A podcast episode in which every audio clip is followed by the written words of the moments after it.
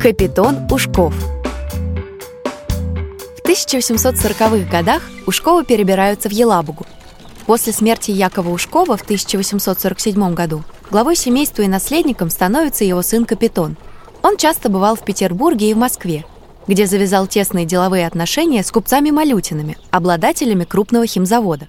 От одного из братьев Малютиных Капитон услышал, что хромпик из уральского сырья привозят в Россию из Англии. Его стоимость за пуд была довольно высокой – 15 рублей.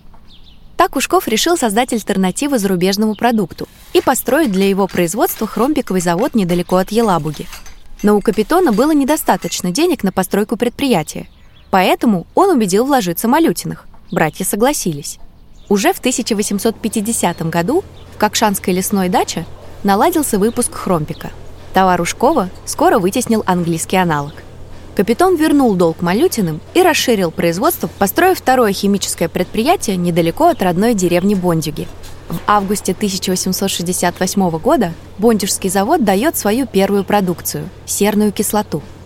Позже на предприятии начинают производить сернокислый глинозем, квасцы и другое химическое сырье. Имение Ушковых состояло из множества построек.